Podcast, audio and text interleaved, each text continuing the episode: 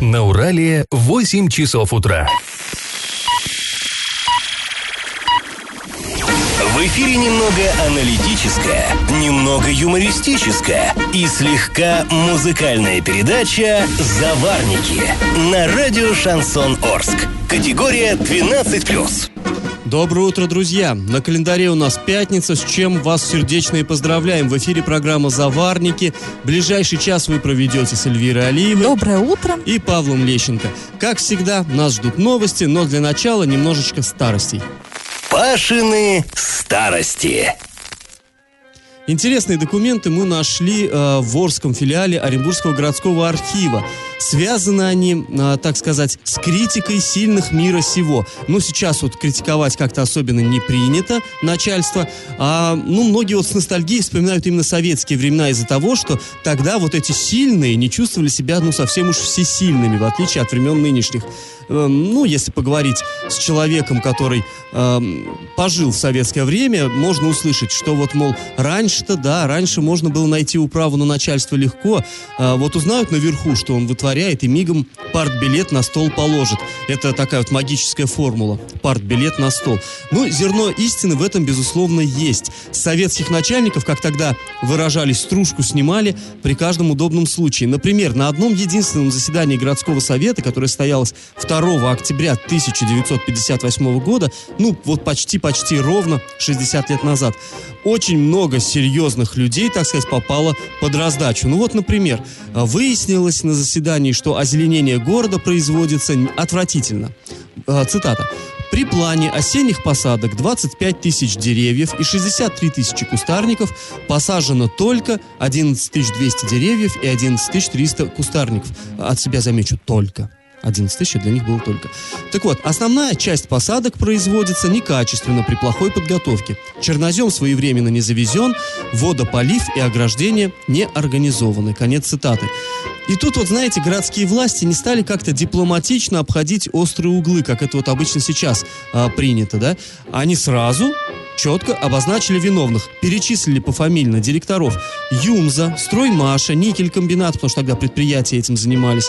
Отдельно прошлись по Зеленхозу э, за плохую работу в Центральном парке, который как раз вот осенью 90, э, 1958 года э, был заложен.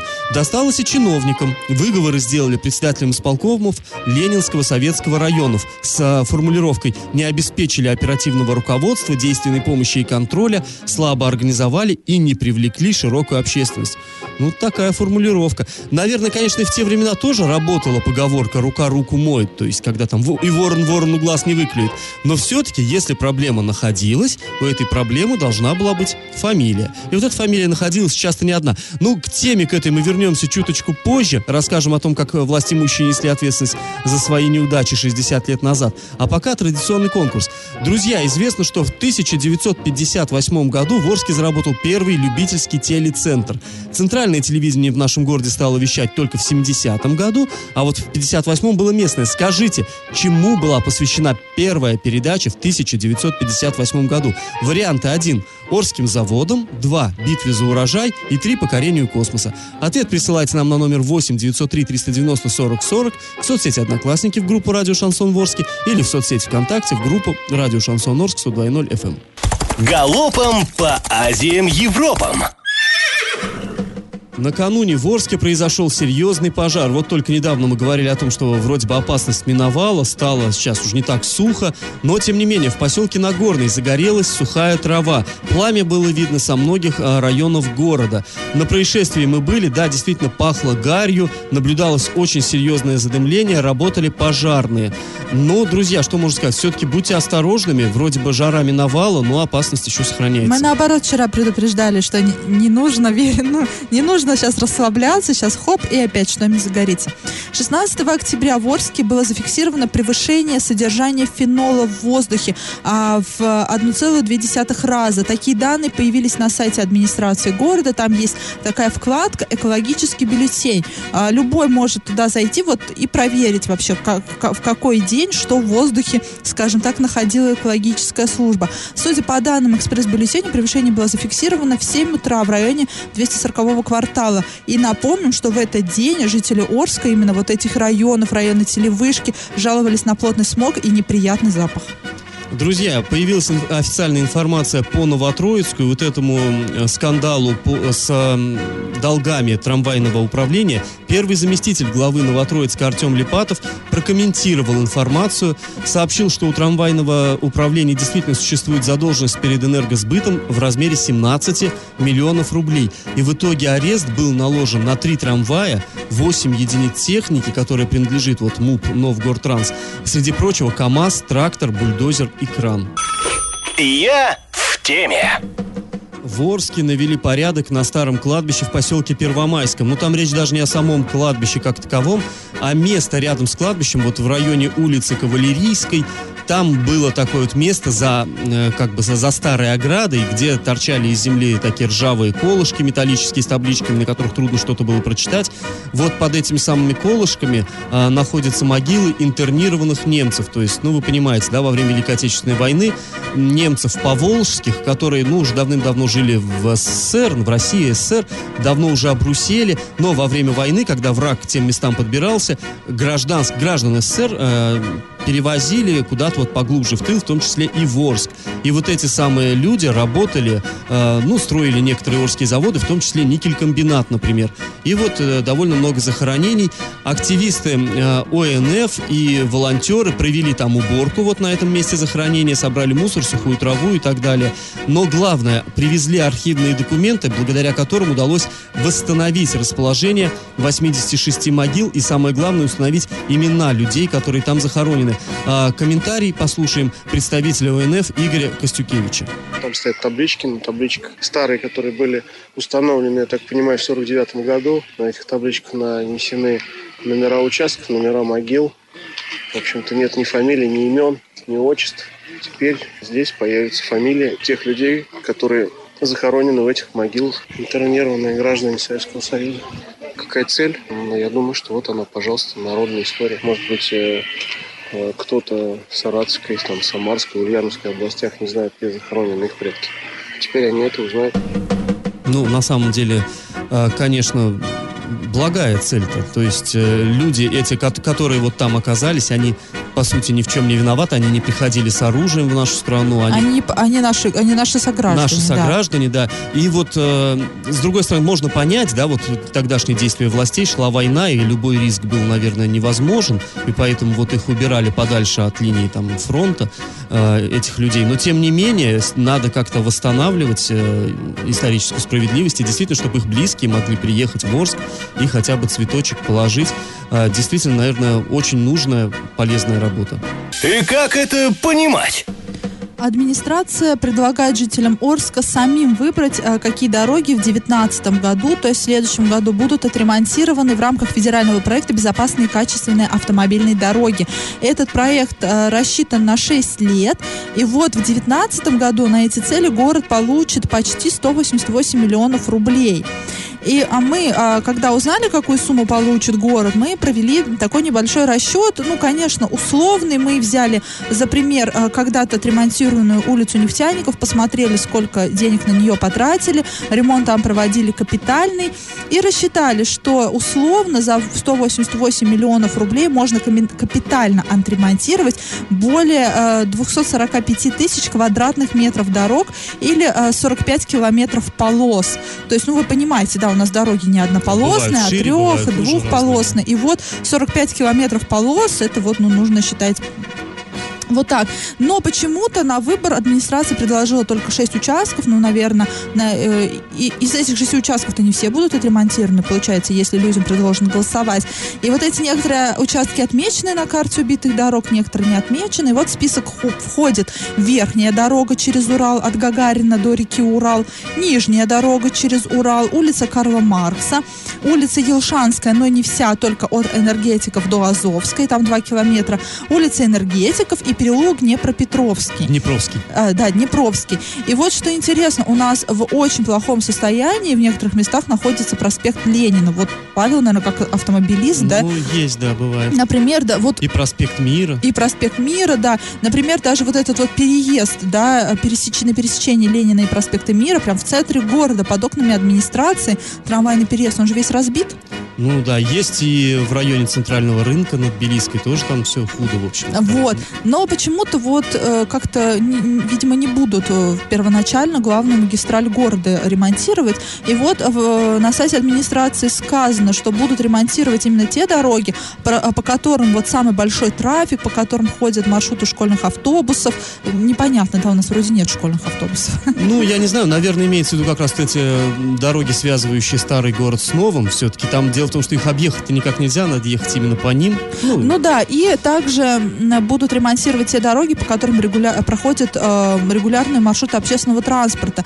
А, и придомовые территории, тротуары и внутриквартальные проезды, они ремонтироваться в рамках этой программы не будут. То есть они не входят в список тех дорог, которые можно ремонтировать, только вот главные магистрали. Но проспект Ленина это именно главная магистраль города, это главная улица города, это та самая улица, по которой самый высокий транспортный поток, э, самый большой трафик общественного транспорта, и общественного транспорта, и личного транспорта.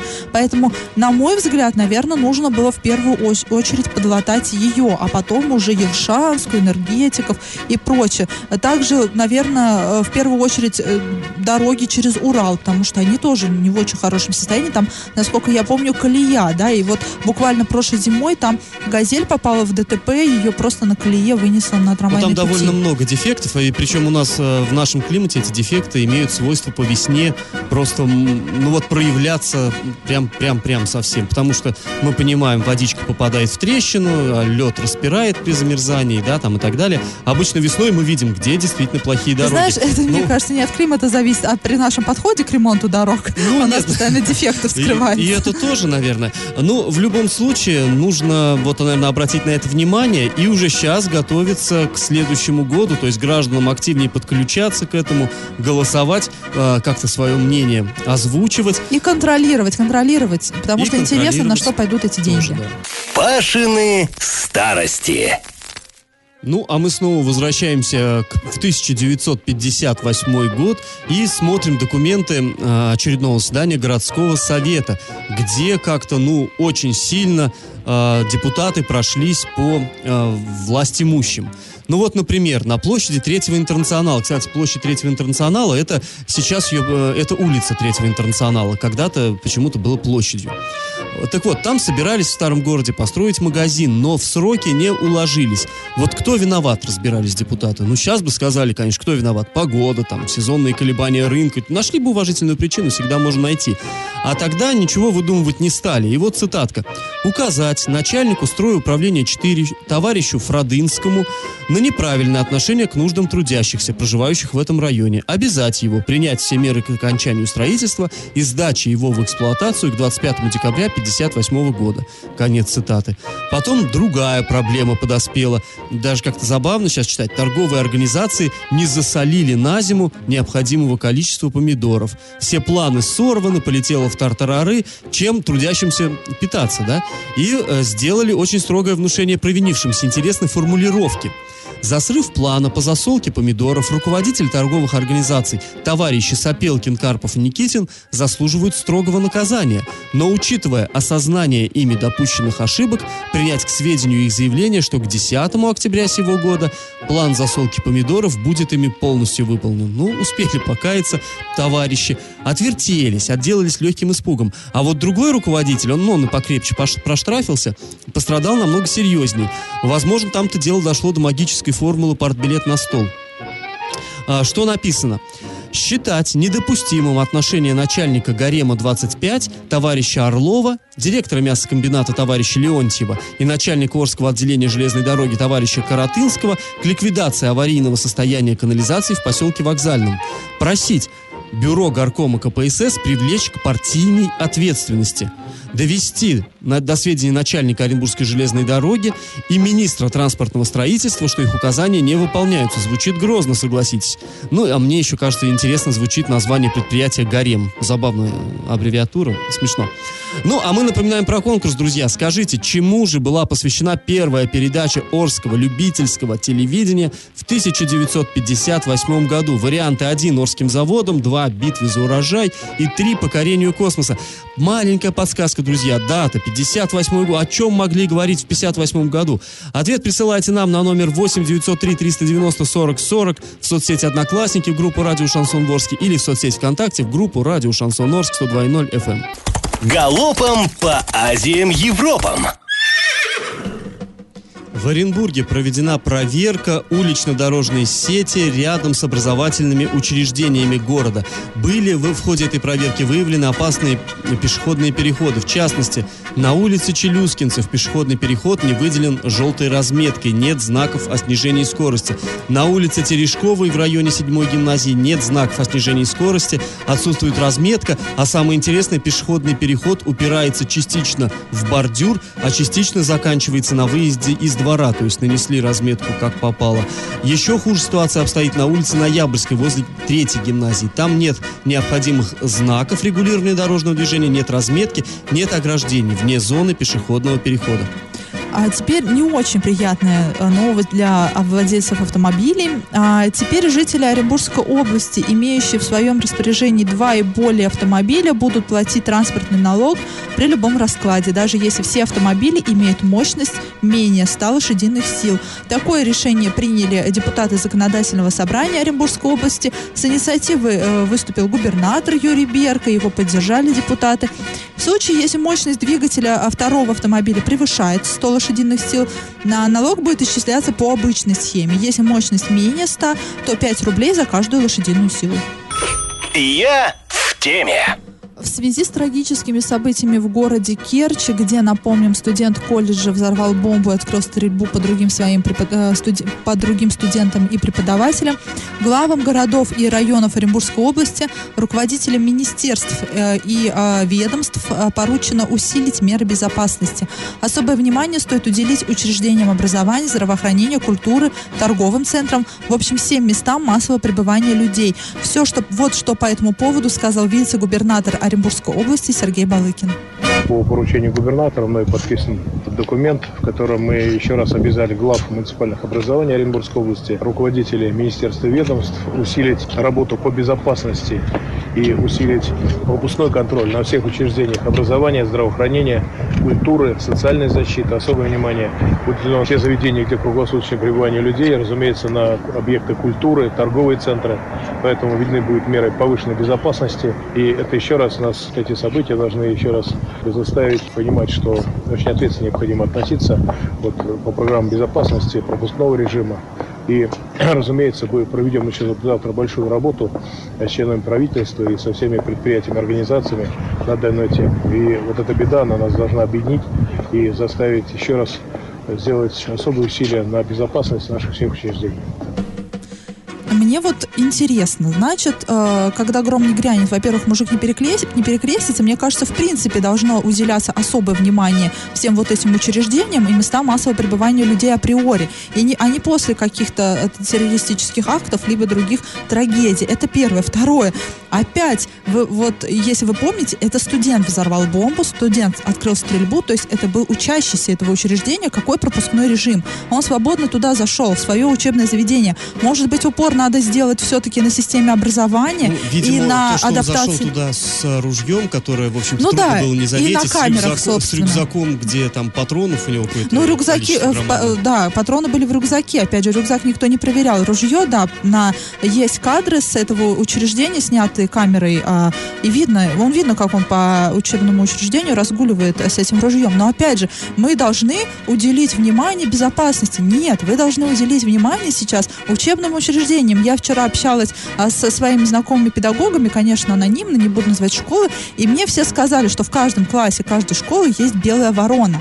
И у нас принято как? У нас принято опасаться хулиганов, таких явных хулиганов, да, которые открыто хулиганят, открыто бедокурят, но у нас не уделяется внимания вот этим вот забитым детям, которые почему-то каким-то не адаптировались в классе. Мне кажется, надо, наверное, как-то а, психологическую, э, во-первых, помощь в школах развить и провести, наверное, какие-то разговоры с классными руководителями, которые обычно самоустраняются от этих проблем. Ну, не все, конечно, в большинстве своем. И как-то, наверное, уделить внимание больше адаптации школьников, глубже копать. Сейчас опять все на поверхности. Мы усилим а, безопасность в торговых центрах вы, в принципе, должны были усилить, э, априори она должна быть сильная там. Вы сейчас должны усилить работу в образовательных учреждениях, Ну, в одно другому-то колледжах. не мешает, наверное. Но об этом никто не говорит, если Паш. и то, и другое. Ну, может Об быть, этом да. никто не говорит. Это все должно быть в принципе. Мы отдаем, мы отдаем ребенка в школу, надеясь, что он там будет, во-первых, адаптирован, и, во-вторых, в безопасности. Я вот сейчас немножко возмущена вот э, словам э, Сергея Балыкина. Меня, ну, меня в корне не устраивает такая позиция. Ну, знаешь, я бы еще сказал, что будем надеяться, что все-таки хотя бы, если безопасностью займутся, займутся как бы всерьез и с умом, потому что вот... ну, Не на время, памяти- на время опять займутся до следующего И случая. не только на время. Я помню, вот похожая была, когда история тоже там в учебных заведениях у нас усилили меры антитеррористической безопасности. И я помню в одном, вот сейчас не буду называть, в одном из детских образовательных учреждений, чтобы вот как бы в рамках вот этой борьбы с террористами взяли и коридор перегородили стульями, чтобы родители приводят детей, чтобы они с ними не заходили к кабинетам переодевать детей, а переодевали их в вестибюле и не, не могли вот, ну, такой вот эти стулья были таким непреодолимым, так сказать, барьером Я больше тебе скажу, когда я То есть- училась в школе, было то же самое. Ну, много, конечно, маразма, и есть ощущение, что, может быть, вот будет вот в таком ключе именно решаться вопрос безопасности, но хочется верить, что все-таки подойдут к этому, повторюсь еще раз, с умом. И как это понимать? В Орске на улице Станиславского ямы в проезжей части обвели белой краской.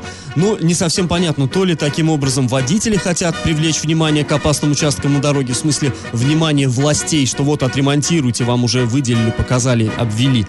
То ли э, своих коллег хотят как бы, э, ну, предупредить, чтобы они сба- сбавляли скорость, смотрели внимательно, не въезжали в эти ямы и не э, ломали машины. А может быть, это дорожные рабочие уже обвели место работы. Ну, не знаю, кто, кто это сделал. Ну, вот мой вариант маловероятен. Ну, вообще, э, вот это уже как бы не очень ново. Мы помним, как э, в свое время было в, э, напротив ТЗБ, там отремонтировали дорогу, помнишь, и э, возле ям писали оп, оп, оп. Вот, то есть, как едет машина, Ага. прыгает на этих ямах, и какой-то остроумный водитель вот так поступил. И, кстати, тогда очень быстро это все А отремонтировали. ветки, помню, Помогло. в Оренбурге ветки любят в ямы на И дорогу у нас вставлять. любят, если дырка, да. Но и тоже непонятно, то ли привлекают внимание, то ли предупреждают об опасности. На самом Мне деле кажется, и и то, и и другое. то, да.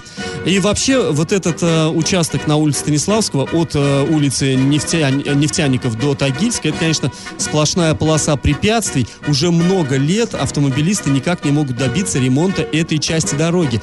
Причем ремонтировали-то его, ну, относительно недавно. Капитальный ремонт прошел в 2014 году, но уже весной 2015 года появилась и колея, и ямины, и трещины, и все, все вот это сразу, все это расползлось по всей проезжей части. Тогда администрация долго, администрация города не подавала в суд на подрядчика для проведения гарантийного ремонта, а подрядчиком оказалось муниципальное предприятие «Дорожник», которое теперь просто На не в свое же состоянии. предприятие они Ну, свое, да, уч- учредителем муниципального предприятия является э, администрация города.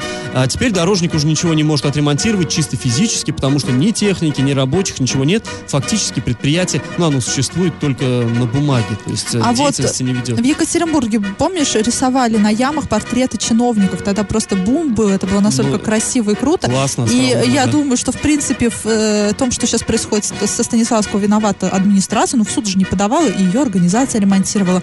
Вот, давайте нарисуем.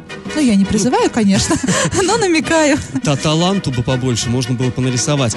Ну, э, друзья, судя по всему, автомобилистам Орска придется терпеть вот эти ямы на улице Станиславского, которая, напомним, дублирует главную магистраль города, проспект Ленина, еще год, потому что э, разыгрывается, э, будет разыгрываться тендер. Вроде как ожидается, что э, через год все-таки ремонт улицы Станиславского у нас произойдет. Новость дна. Полиция Оренбурга проводит проверку по, ну, несколько курьезному случаю. Бригада скорой помощи э, доставила в лечебное заведение двоих мужчин. Медики диагностировали у одного из них термические ожоги 18% тела первой и второй степени, а у второго 20% тела тоже первой и второй степени. А данную информацию врачи передали в дежурную часть, и оказалось, что вот эти два товарища получили прав- травмы, ну, в некотором смысле производственные. Они изготовляли самогон, и неисправный дистиллятор, то есть этот аппарат, э, пара там накопилась, э, он взорвался, и вот закончилось все, ну, с одной стороны, конечно, забавно, а с другой, ну, несколько трагично. Все-таки довольно серьезный ущерб здоровью нанесен. В настоящее время полиция проводит проверку и выясняет все обстоятельства произошедшего. Раздача лещей. В начале этой программы мы спрашивали, чему же была посвящена самая первая телепередача, которая транслировалась на Орск любительским телецентром э, в марте, о, извините, в январе 1958 года. А, Ну, о чем можно было говорить вот в то время, когда три месяца назад, в октябре 57-го, в космос был отправлен первый спутник, который открыл людям дорогу к звездам. Да, действительно, показывали документальный фильм о первом искусственном спутнике Земли. Правда, увидело этот фильм совсем мало людей. Ну, во-первых, телевизоров в 58 году особо-то ни у кого не было. Это было дорого, престижно, не так просто. А во-вторых, и сигнал-то был совсем-совсем слабеньким. Воспринимался он только вот рядом с телевышкой здесь, э, вот где мы сейчас, кстати, с Элей находимся. В общем, правильный ответ — это три, космос. И, э, к сожалению, сегодня нет правильных ответов. Да, почему-то нет. Ну, не будем унывать. Правильные ответы обязательно будут на следующей неделе. Мы с вами прощаемся. Этот час вы провели с Эльвирой Алиевой. Павлом Лещенко. До понедельника. Удачных выходных, друзья. Завариваем и расхлебываем в передаче «Заварники». Каждое буднее утро с 8 до 9.00 на радио «Шансон Орск». Категория 12+. Радио «Шансон». СМИ зарегистрировано Роскомнадзором. Свидетельство о регистрации Л номер ФС 7768 373 от 30 декабря 2016 года. Для лиц старше 12 лет.